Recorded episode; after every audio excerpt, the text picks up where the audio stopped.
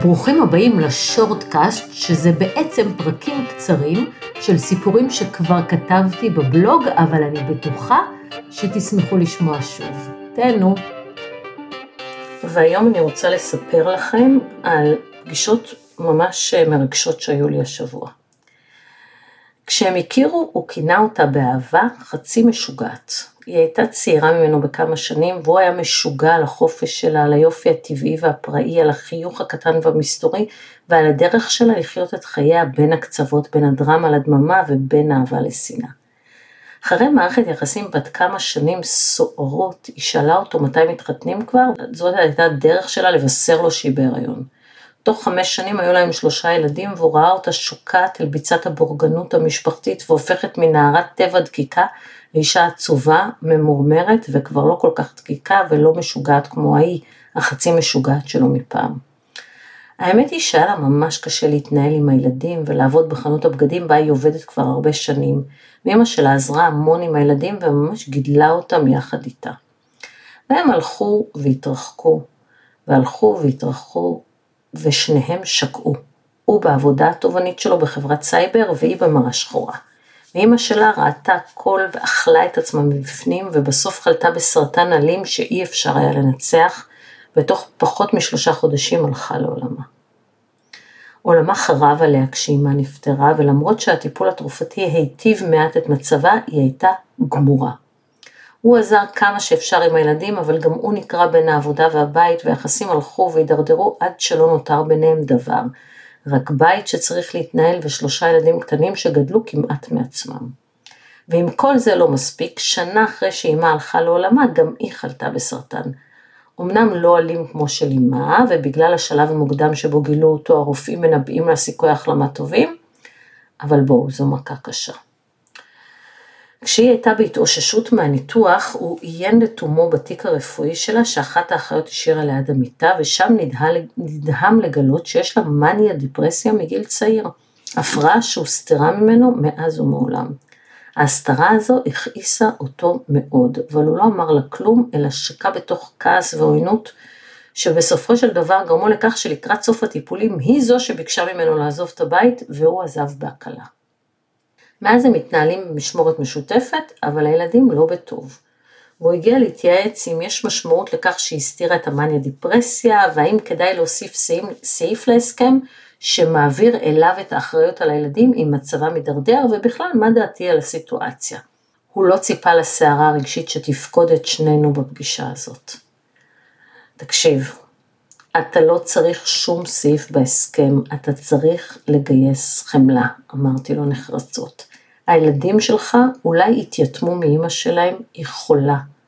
במקום לכעוס עליה שהיא הסתירה ממך את המאניה דיפרסיה, תחמול עליה ותחמול עליהם. ילדים שמתייתמים לא שוכחים אם מנעו מהם זמן עם ההורה שהלך לעולמו. הסברתי ובשלב הזה שנינו עברנו לשלב הדמעות. יתמותם של ילדיי, האמת שהיא עדיין מציפה אותי בסערה רגשית, וכשהוא חזר ואמר שאולי אם היה יודע שהיא מניה דיפרסיה לא היה מתחתן איתה, שאלתי אם הוא התאהב בה אז לפני שנים, והוא הנהן וסיפר איך כינה אותה חצי משוגעת ואיך התאהב בה דווקא בגלל השיגעון שלה. בכל מקרה זה מים מתחת לגשר, אין טעם לשקוע בכעס עליה אימא של הילדים שלך והיא חולה. ואם מצבה יידרדר, היא תבקש ממך לטפל בילדים גם בלי שיש סעיף כזה בהסכם. אבל זה יקרה רק אם היא תרגיש שאתה עוזר לה, שאתה שם בשבילה בחמלה, ולא אם היא תרגיש מאוימת.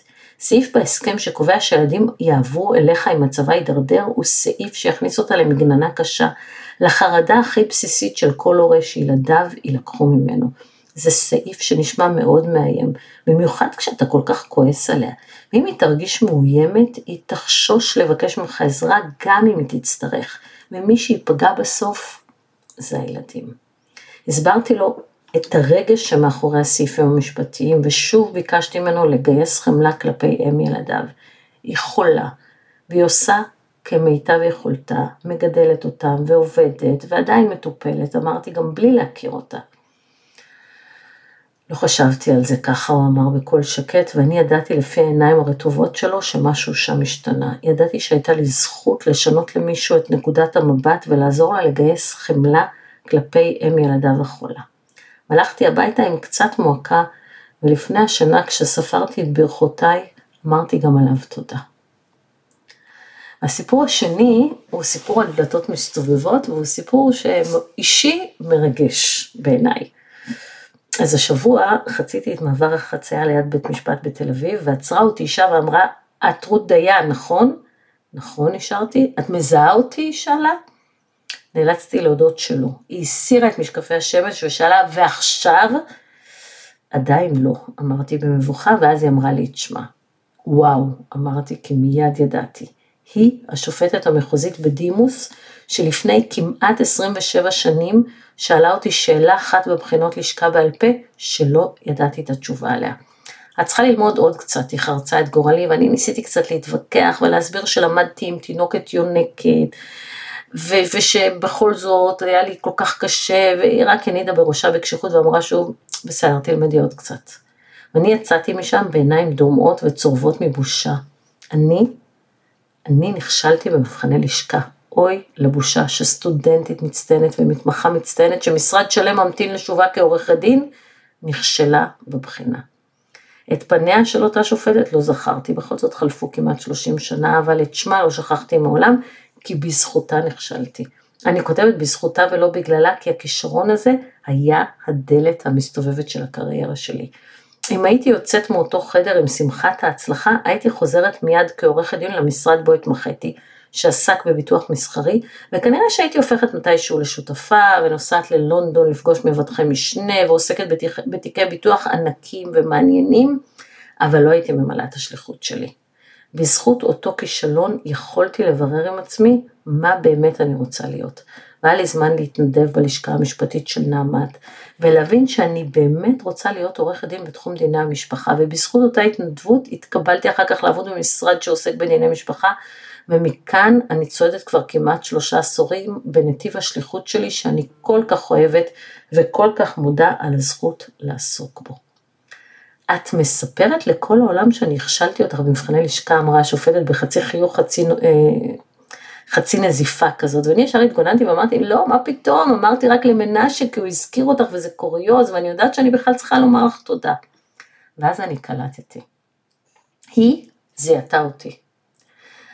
ואני התרגשתי מהדרך שעשיתי עם האישה הצעירה בת 28 עם תינוקת יונקת ופיאט אונו בלי מזגן וחייכתי בלב וחשבתי שזה ממש סגירת מעגל כי התינוקת היונקת ההיא שהקראתי לה חוקים תוך כדי הנקה שלמדתי למבחן ושבגלל הצרחות של החברים מקבוצת הלימוד לא הסכימו לבוא אליי, סיימה בעצמה תואר במשפטים באותה אוניברסיטה בתל אביב והיא תכף בת 27 והיא עכשיו כותבת בכנסת הצעות חוק ואז, וחשבתי גם איך לפעמים דווקא כישלון מפואר פותח דלת לעולם שלם ומוצלח הרבה יותר. ומאוחר יותר, כשסיימתי את הדיון הקשה, סימסתי לאותה שופטת בדימוס, הכל בזכותך.